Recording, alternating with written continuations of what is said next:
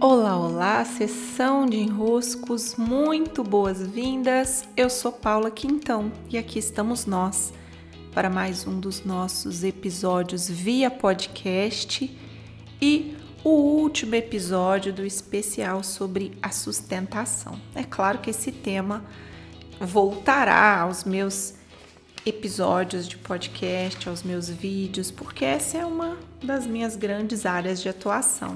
É, meu trabalho ele se baseia em criarmos a sustentação para que tudo que estamos plantando, cultivando, colocando nosso foco possa se desenvolver nessa fundação que foi bem feita. Nosso trabalho como humanos é identificar como é possível dar mais sustentação àquilo que verdadeiramente importa.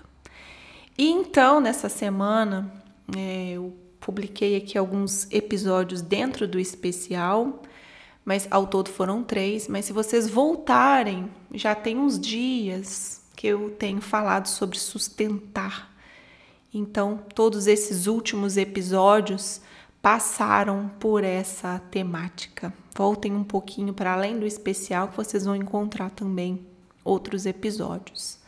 Hoje eu quero falar sobre fazer uma associação com o que muitas vezes pode desfavorecer a sustentação de um projeto, de uma ideia, de um novo hábito, de algo que você queira cultivar na sua vida.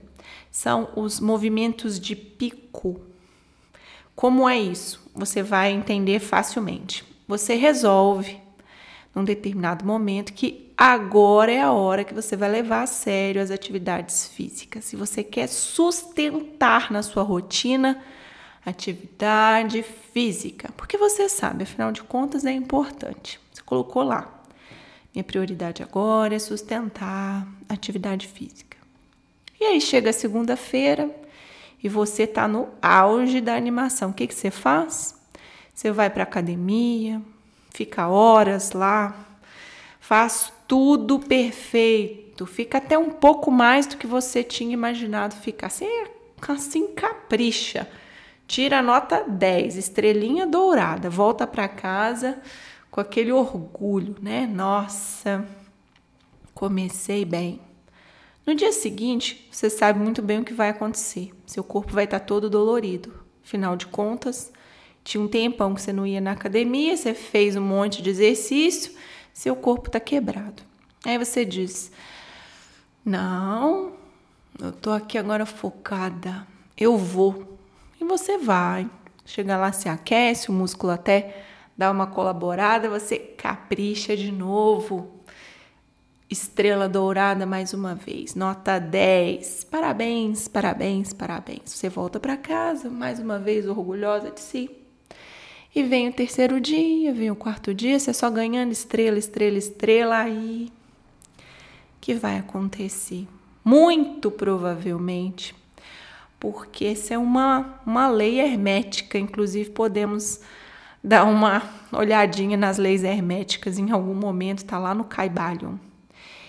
Se você vai muito para uma polaridade, se você vai muito para um pico, o que precisa acontecer depois? Você precisa de um, uma baixa porque a natureza das coisas e principalmente a sustentação, a definição de sustentação é estar nesse meio de equilíbrio, que é o equilíbrio dinâmico, ou seja, tem uma variação ali no meio, mas não faz pico e vale muito profundo. É como se o sulco não fosse tão profundo. É como num equilíbrio dinâmico que tem ali uma variaçãozinha, mas não é nada que vai lá no extremo acima nem no extremo abaixo. Esses extremos não auxiliam o nosso movimento de sustentação. Pelo contrário, eles desfavorecem. Por quê? Porque do mesmo jeito que você teve o pico, você vai ter o vale. E quando você se olhar no vale, já que você ganhou tão nota 10, tão parabéns lá no pico, adivinha, você vai se dar nota menos 10. E desse menos 10, você já pode acreditar, a tendência é essa, que você não sustentou o que você combinou com você mesmo que ia sustentar, e aí você nem dá continuidade. Por falar em atividade física bem sustentada, tem um exemplo que o Nuno Cobra Júnior, que é o filho do Nuno Cobra, né, que foi o treinador do Ayrton Senna, no livro dele que se chama Músculo da Alma, ele fala: quer começar atividade física? Você começa com 10 minutos, 15 minutos, porque aí progressivamente você vai ganhando confiança que você está conseguindo, como sustentando um ritmo.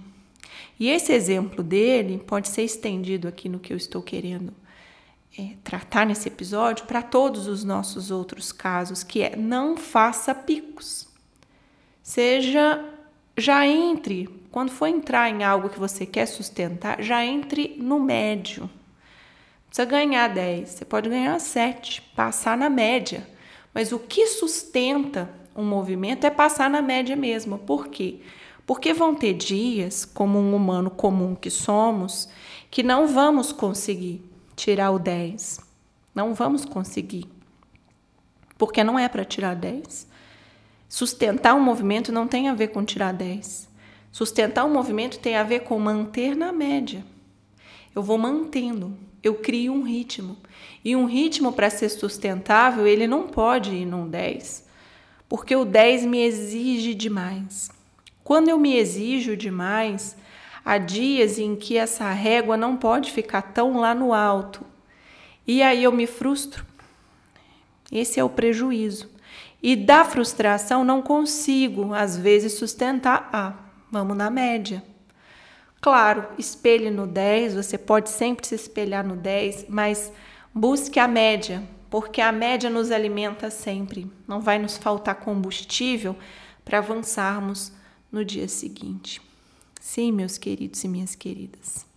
Espero que os últimos episódios tenham ajudado a trazer clarezas sobre a sustentação. É claro que eu poderia ficar aqui falando, falando e trazendo muito mais nuances sobre o sustentar, mas isso eu farei lá dentro da mentoria de sustentação, cuidando dos casos mais individualmente que cuidaremos, avançaremos ao longo desse período. E claro, aqui pelo podcast, sempre uma alegria recebê-los. Caixinha de desenroscos aberta lá no meu Instagram por Paula Quintão e também no meu site paulaquintão.com.br. Beijos e até!